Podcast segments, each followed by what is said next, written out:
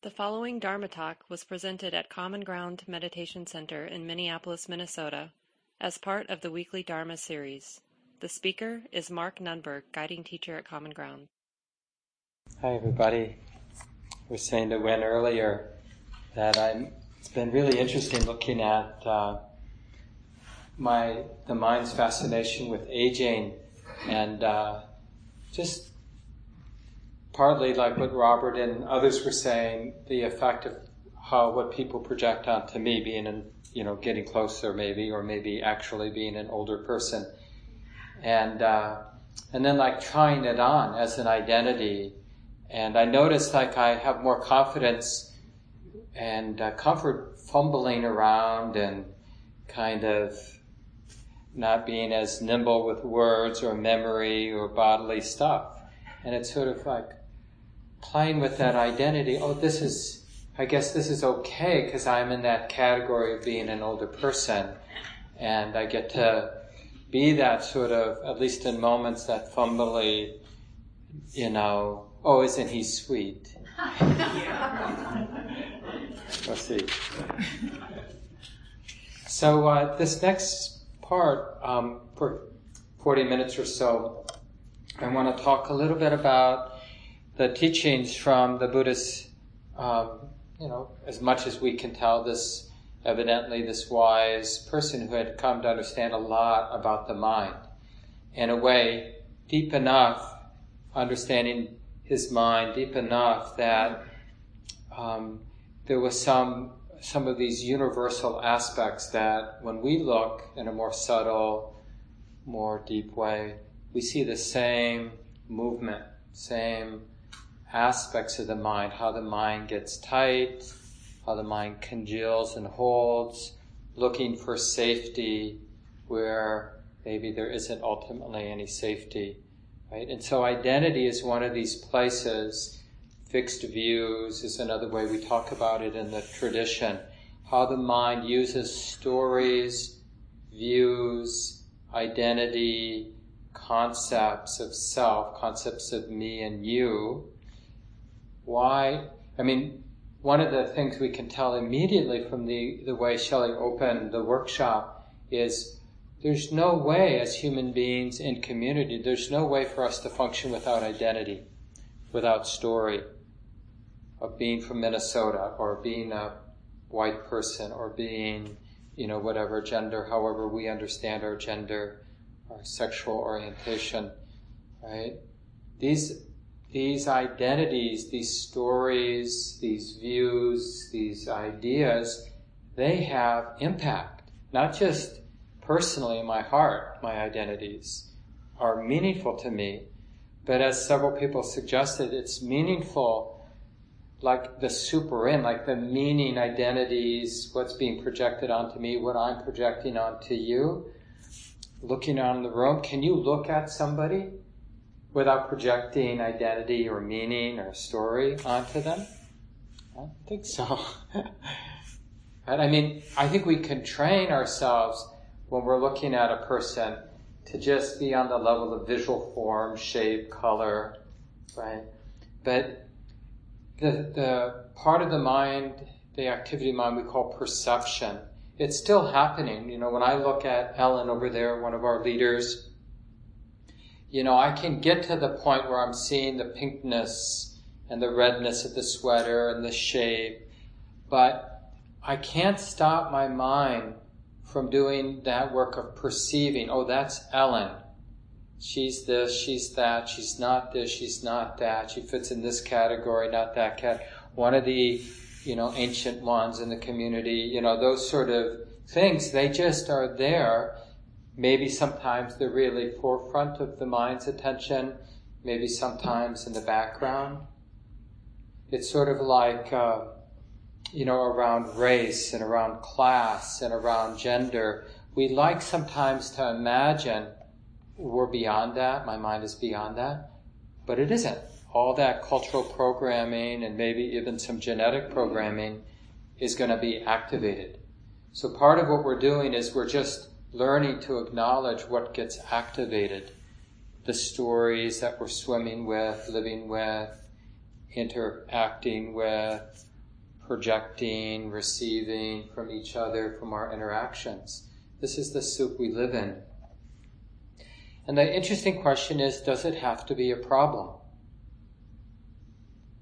Having stories, having views, having identities. Clearly, you know, and as we go on through the day, we'll be hearing from each other. Clearly, our identities have caused our my own identities has have been limiting and constricting and oppressive the identities I carry, like not being good enough. Anybody have that identity? Right? It can be quite oppressive having that identity wherever that might show up in life. Or surprisingly, it's oppressive to have the identity I'm being I'm better than you. I know more than you. I'm right. That's an oppressive identity too. Right? It's so much work to keep imagining that everybody else is wrong or less than, right? And to massage the data to fit that view, that identity.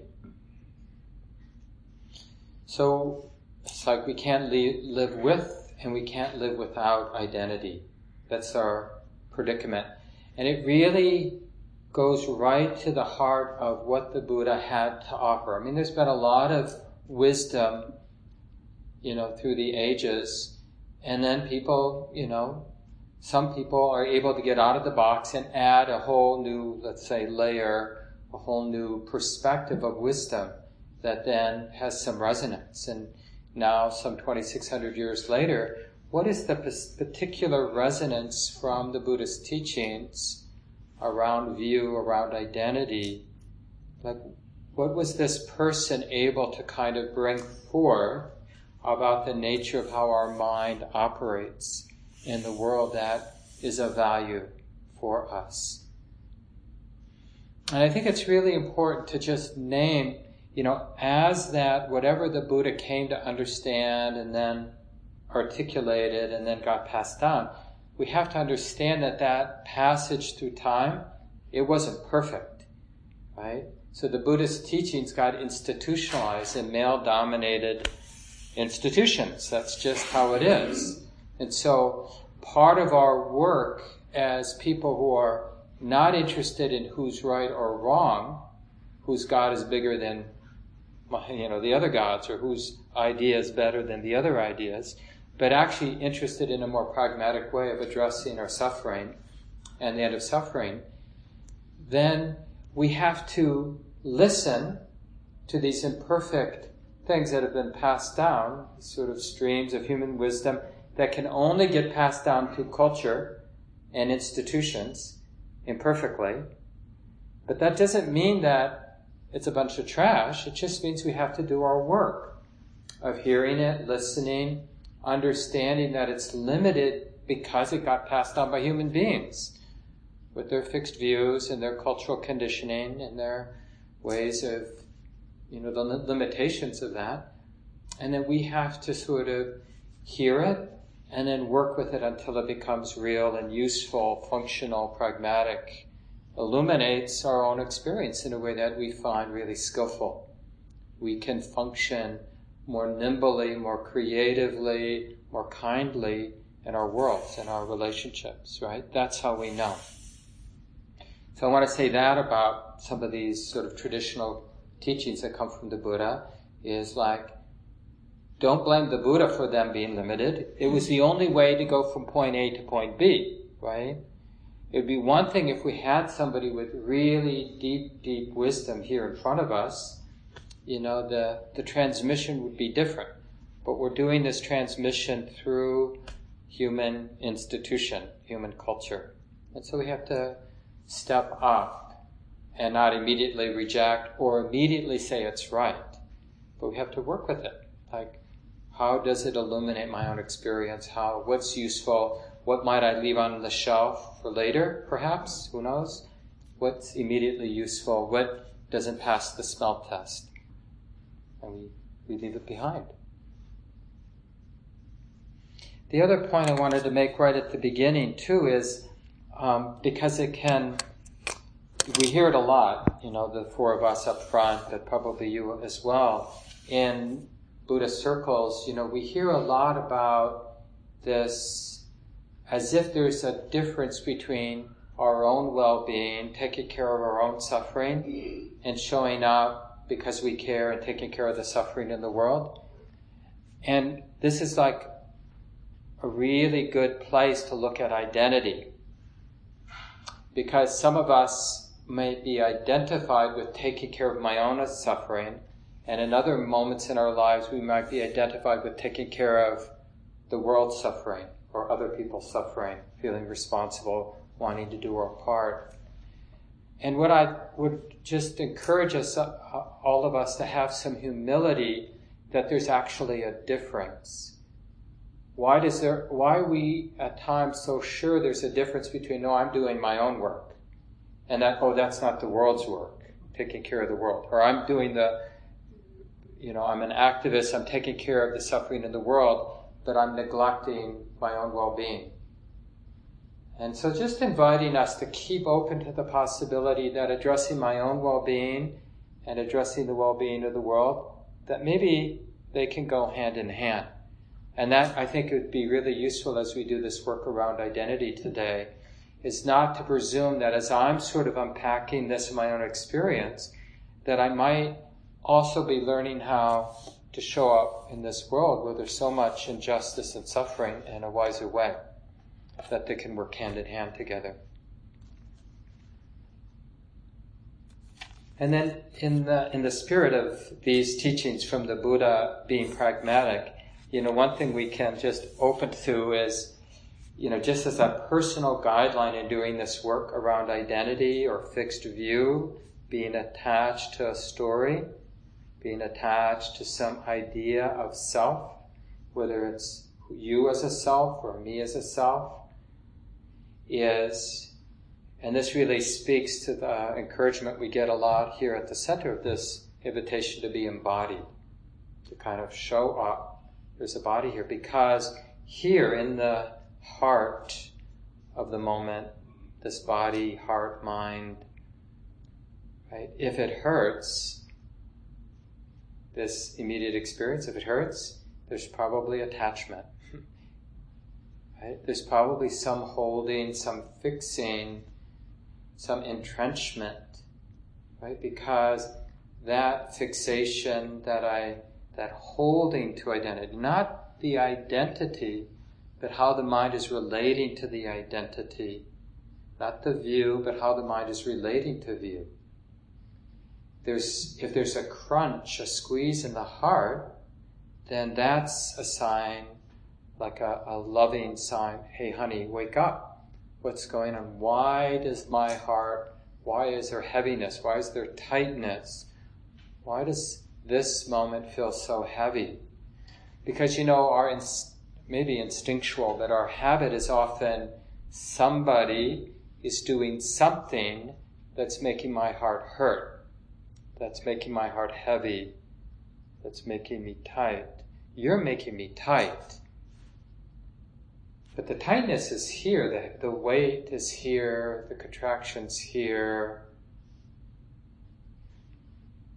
And do we really want to disempower ourselves by saying, the way the world is means I have to suffer, or the way this person is treating me means I have to suffer? No, I'm not saying there isn't a correlation between how the world treats me, how the world sees me, and how I feel. Clearly, there's a relationship. The question is a pragmatic question. What's a skillful, when we are hurting, when there is that psychic weight, emotional weight, heaviness, suffering, confusion, disorientation, oppression, it's a pragmatic question. What can I do that's helpful? What can I do that's helpful? If we could snap our fingers and make the external conditions different, that would be great. And to the, degree we can participate in what's happening in the what we call the wider world, external world, yeah, we should, out of compassion, participate skillfully. But my heart right now is hurting how can I respond? And that's really one of the things we're going to be unpacking is this direct personal responsibility we have for what is my mind doing right now around identity? How is it relating to identity? What is it doing with the story of identity? And is it helping? Is it illuminating the present moment so I can be more skillful? Or is it distorting the present moment that causes me to be less skillful, causing myself and others suffering? So it's really a pragmatic question. That's why we can't tell somebody, you know, you're not doing identity right. You know, you're holding, I mean, maybe with a good friend, when we're really invited, we might mirror something back that we're sensing for them. But generally speaking, we have to discover for ourselves what is my mind doing with identity right now? And is it helpful in a very direct, pragmatic sense? Is it helping me be a more skillful human being given what I have to navigate right now? How might I use identity? How might I use view more skillfully in this moment? You see how that takes us out of this uh, sort of wider realm of thinking about what identities are okay to use, what identities are not okay to use, where we're sort of trying to define it for everybody. But that doesn't mean we're not taking care of everybody by doing this personal work. This is how we take care, of everybody. We do this personal work around our identities related to gender, related to class, related to race, related to, you know, how smart we think we are, whether we tend, because of habit, to think of ourselves as being less smart, or tend, because of habit, to think of ourselves as being more smart or whatever those sort of spectrums of difference that we all have to navigate to sort of illuminate. And a lot of times, like I sort of jokingly, but I, I really meant what I said, we have, I have at least, a deep habit to not want to illuminate all this stuff around identity. Because one of my initial responses is, it's really complex. And it really helps me have that sort of superficial relaxation of being oblivious. You know, sort of just, and you can do that when you're living a relatively privileged life. You know, that option is available for me to sort of, you know, kind of be on cultural cruise control where I don't want to be, I want to be oblivious. I don't really want to feel into, illuminate how identity works, how view works, because it gets really complex. And this is generally true with the path of awakening mindfulness practice. Initially, you might get some calm, you know, your first class, whatever, first half a year doing the practice, get a little taste of more tranquility in your life. But if you're really dedicated, if you really stick with it, then you're going to start seeing a lot more than what you've ever wanted to see. And you're going to not just see it in your own heart and mind, but you're going to start seeing it in everybody else. You're going to become a sensitive human being. And it's really messy, it's really complex. And then it will trigger wanting to feel safe because we're feeling more exposed. Then that more primal instinct to feel safe will arise, and so we'll cling to views. So you see this a lot in Buddhist settings where people start to cling to the view, to the identity of being sensitive, being a Buddhist, being right, being someone who doesn't cling, being somebody, the identity of being somebody who doesn't get attached. And boy, is that stinky, right? It's like, try being around somebody who's identified with not being attached. Because then what are they dependent on? Like I'm this is me. And I'm hopefully less now than before, but then we're really identified with not seeing our attachments. Like if I have the identity of being a Buddhist who's not attached, then I have to work very hard unconsciously to not be aware of my attachments. Because it doesn't fit my view, my identity of being somebody who thinks identities, fixed identities, are bad. And then that's a trap, obviously. And it just, it really interrupts the awakening or the learning process of basically seeing what we don't want to see.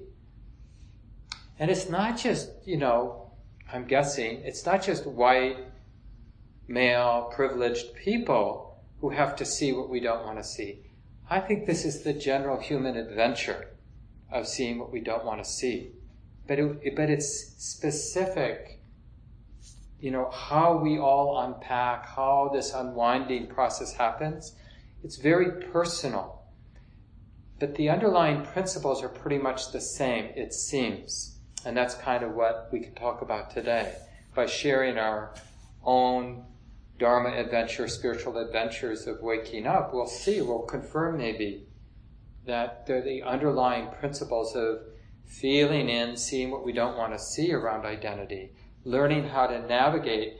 Because it's very easy. This is sort of the shadow in spiritual practice when we see the suffering involved with identity.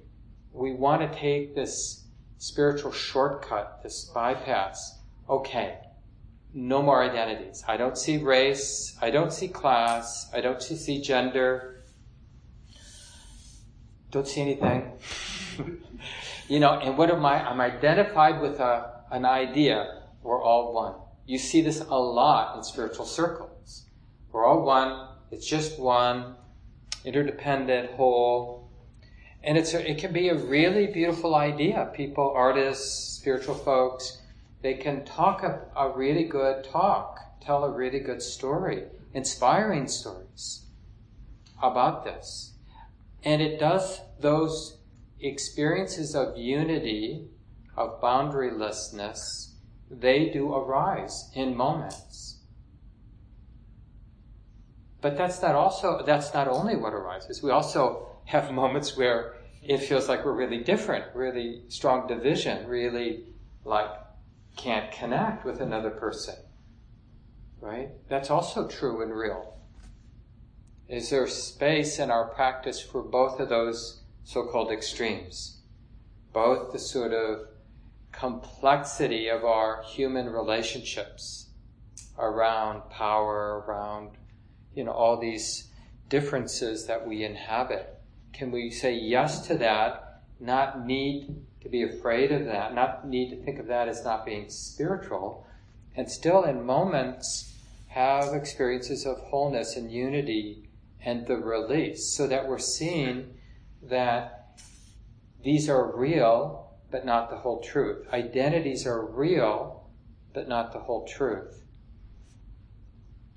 Experiences of peace and unity and release are real but not the whole truth. They actually need each other.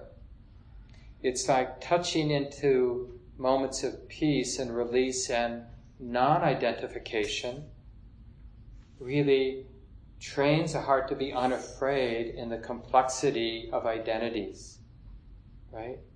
We really can trust that. Otherwise, this is completely unworkable. And we do what I was sort of saying is typical for the way I'm conditioned, which is to want to pretend that I'm done my work or something like that. You know, that I don't have to deal with that because I know, I know, I've learned on this sort of superficial level. Attachment, bad. Right? So I'm identified not with the experience of non-attachment, but with the idea of non-attachment or whatever word, you know, sort of fits. Being good. I'm a good person. I'm not a bad person, you know. I like people. I care about people. So we can be identified with that. But that's not the same as actually caring, because caring about people means we're not afraid to show up in the complexity and in the division and in the woundedness that we all express in different ways, in different amounts, because of our cultural location and how that's all sort of been for us, each of us.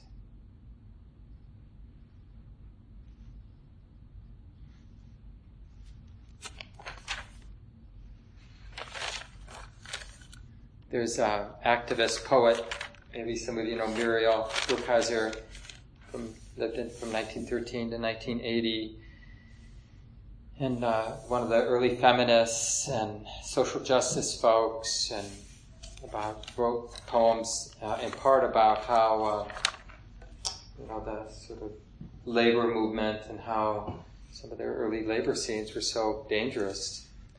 But one of the famous lines from Muriel is the universe is made up of stories, not atoms. And it's true, like, we tend to be identified with materialist view. So identified we don't think of it as a view. Like we're living in this sort of whatever our high school science picture that was painted, you know, like there are a bunch of everything gets broken down to atoms. It's just but actually our world is what we're experiencing right now. And when we really honor our subjective experience right now, it's one story after another. And sometimes when we're in relationship with other people, we're co-creating, co-telling those stories. And then when we're by ourselves, you know, we're repeating stories, right? I mean, this is sort of an awakening moment when we realize the reality of that inner dialogue or inner narration. So maybe some of you haven't acknowledged truthfully that is our predominant experience as human beings is hearing ourselves talk to ourselves to use sort of normal language right? that's mostly our experience as a human being and even when we're interacting with each other we're mostly telling ourselves a story about what's happening as i'm having you know lunch with my partner or you know, hanging out with Shelley or whatever, we're still mostly in our stories. And those stories are organized around identity, meaning our stories, the relevant aspect of our stories is what is it saying about me? And what is it saying about, what is my story saying about me, implying about me? And what is my story implying about you, collectively or individually? Right? Isn't that actually why our stories are so captivating is they have something to say about me and you. And really, to be frank, what my stories say about you are really about me too. Right? Because it's just that contrast. You're better than me. I'm better than you. You have a sweater that I like. You know, what's important isn't your sweater, but that I like it. Or something like that. Self is involved, self is behind that fixed view of self, is behind most of that narration. And this is kind of points to what the Buddha noticed when he studied his own mind. That these stories, this inner dialogue, or what we could just generally call mental activity, it has sort of um, a purpose that can be uncovered and it's got entangled with survival. The inner story has gotten entangled with this very impersonal force of survival, of the replication of the genetic code. Right? So, this, so there's a fear, there's something about how that inner dialogue identity gets can get entangled with a sense of wanting safety for a perceived sense of self. As if there's a somebody, something that's dependent on having an identity. Think about when we were teenagers. I mean, at different times for different folks. But you know, there was a time between being a child and being an adult where we were, most of us, scrambling to figure out who we are. Like coming up with a handful of palatable stories that when we repeat them and when our friends repeat them back to us, feel like we belong, that we're safe, that at least I know who I am. Right? And some of those stories, you know, from some perspective, we might consider like that wasn't a very healthy story but at least it worked well enough, that story about me. You know, like, I'm fundamentally broken. But at least I know who I am. I may, you know, be fundamentally broken, but at least I know who I am. So then, when doubt arises, like, who are you? You say, well, I'm fundamentally broken. Just like we could say, I'm a Buddhist. Win and I were at a retreat with Ajahn Sumedho, one of our important teachers, and he uh, would say, and just laugh in this really wonderful way, uh, I'm an unenlightened, suffering human being practicing to be enlightened. Right? That's an identity. Probably an identity a lot of us can relate to right now. Like, I'm an unenlightened human being. Anybody want to claim to being perfect? Probably not. yeah, thank you, Elizabeth. yeah. But that, but the fixedness around that identity, I'm an unenlightened being who came to this damn workshop in order to become enlightened so I could be free, or whatever, who gets up every morning to sit in order to be free, or who does this spiritual push-up or that spiritual push-up, or eats greens, or, you know, whatever that sort of work to be good in order to become somebody. That's all identity. Now, rejecting it, I'm somebody who doesn't have to do that work, that's just the same kind of fixation, isn't it? I'm the rebel who doesn't do the thing I'm supposed to do.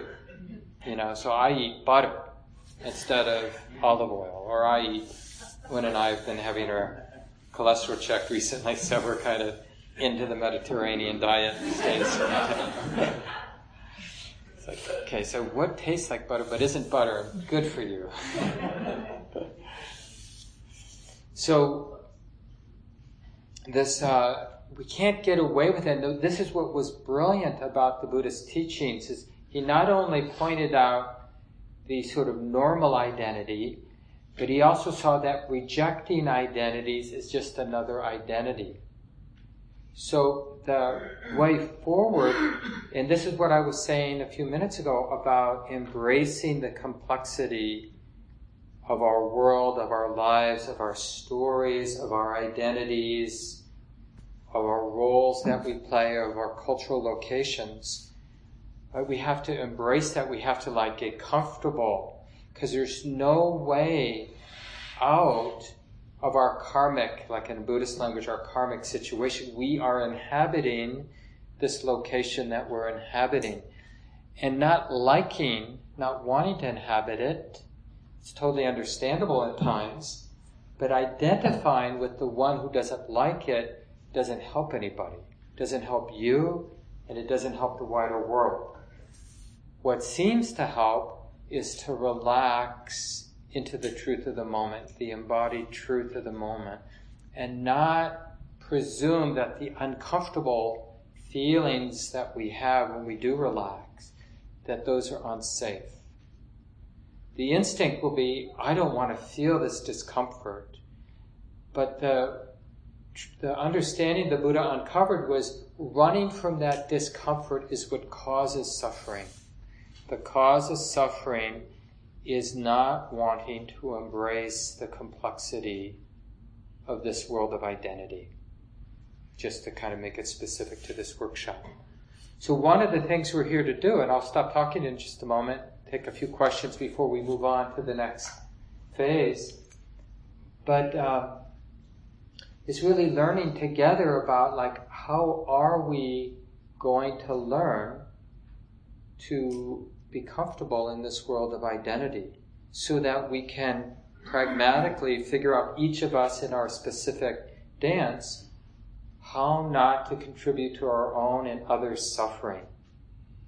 Because this is one of the reasons we want to reject identity is we see people using, sometimes that, that person's ourself, we see people using identity in ways that cause conflict. But that doesn't mean identity can be rejected right?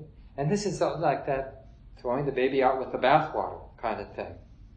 So the, the, the more pragmatic, useful question I think is, what would be a good way, how might identity be helpful right now? What identity used in what way, what identities used in what ways might actually help me and you and everybody else get along with less suffering? How can we use identity skillfully? Because I can really imagine, and that's where we're going in a few minutes, it's like we thought we'd start out today really digging in like how it's used skillfully instead of how it's used unskillfully. To really see that. There's a great line from one of Ajahn uh, Thanissaro's teachers, a Thai uh, forest meditation teacher, Buddhist monk. That uh, the line is something like, "Mountains are only heavy if you try to lift them." Identities are only a problem if we mistakenly think that they're me or mine. As opposed to like when we're engaging a community or another person, when we're doing that dance of relating, right, we relate through stories. And we're co-authoring them. I mean, ideally, it's not very satisfying to be in a relationship when the other person isn't allowing you to co-author, isn't interested in that sort of telling a story together. They just want us to listen. I mean, we can do that for a while, of course. Let someone vent or whatever. But really, what we're doing, even how we listen, is co authoring the story. Listening with kindness, listening with deep understanding, really changes how they're telling their story, as opposed to not really being there or blocking their story with our story they don't know what they're talking about. That's my story. You know, and I'm identified with that, like being the one who knows that they don't know what they're talking about. But they're a child, and so I'm going to humor them, or something like that.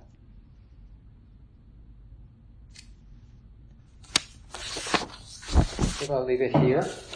We have a few minutes before we move on to the next um, kind of open discussion, but just some responses to what I've said, questions, of course, also appropriate? Anything come to mind? Always good to say your name. And we are recording today, just so you know. And uh, if that's a problem, we can shut that off if you want to share without it being recorded. But any response or any questions about what I've said? Yeah, please. Okay, let's see. I'm going to try to put this in words as best I can. Uh, so, I'm, I'm trying to uh, understand what you mean. Well, first, first by identity itself, because it seems like um, you're saying that there's identity that we are attached to and identity that we're not attached. To. So I'm trying to understand what that would even mean. Identity that we're not attached to. Um, so yeah, I guess that's one question. Um, the other one would be, well, what do you mean by um, use identity? The question was, what was it? How can we, how can we use identity more skillfully?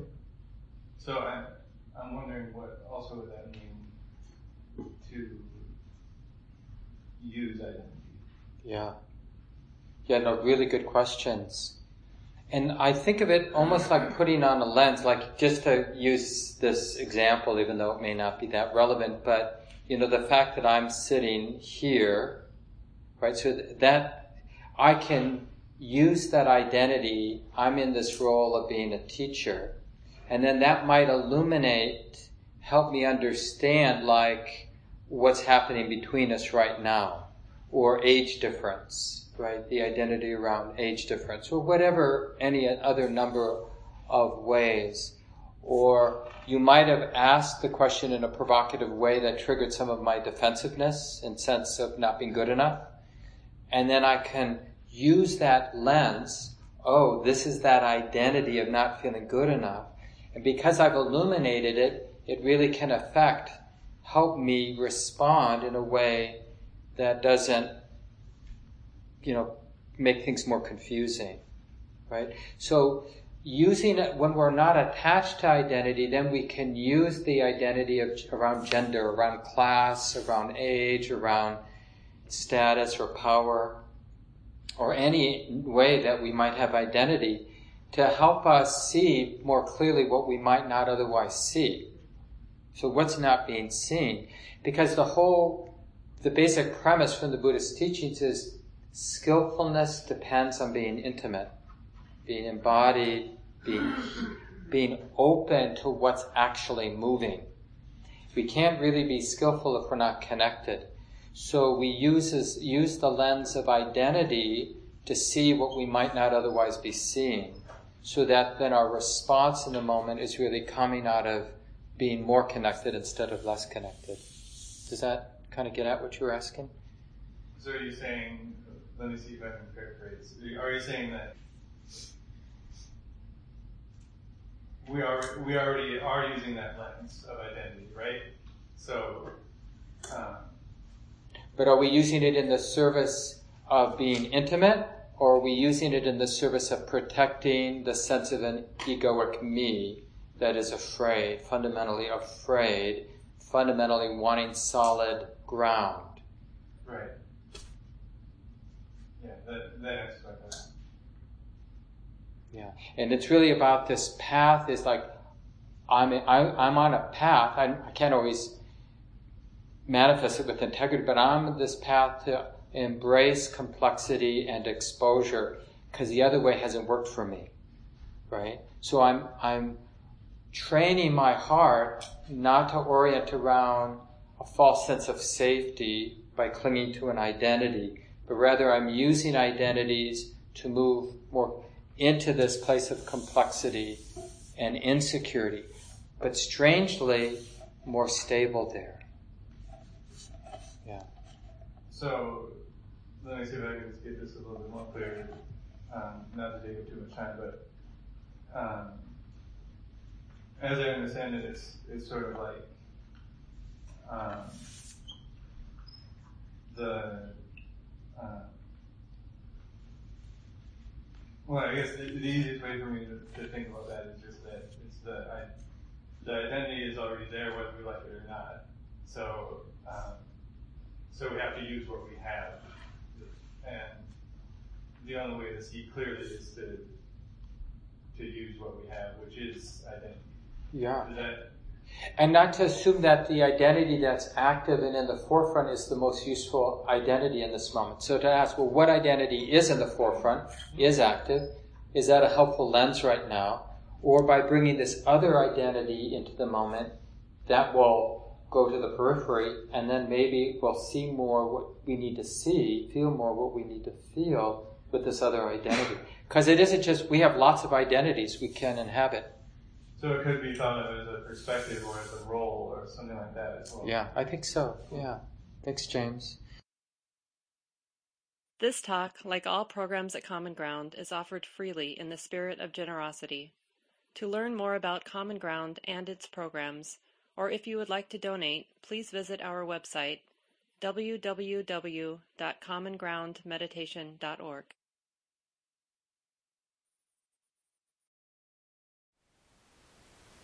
Thank you for listening. To learn how you can support the teachers and Dharma Seed, please visit dharma dharmaseed.org slash donate.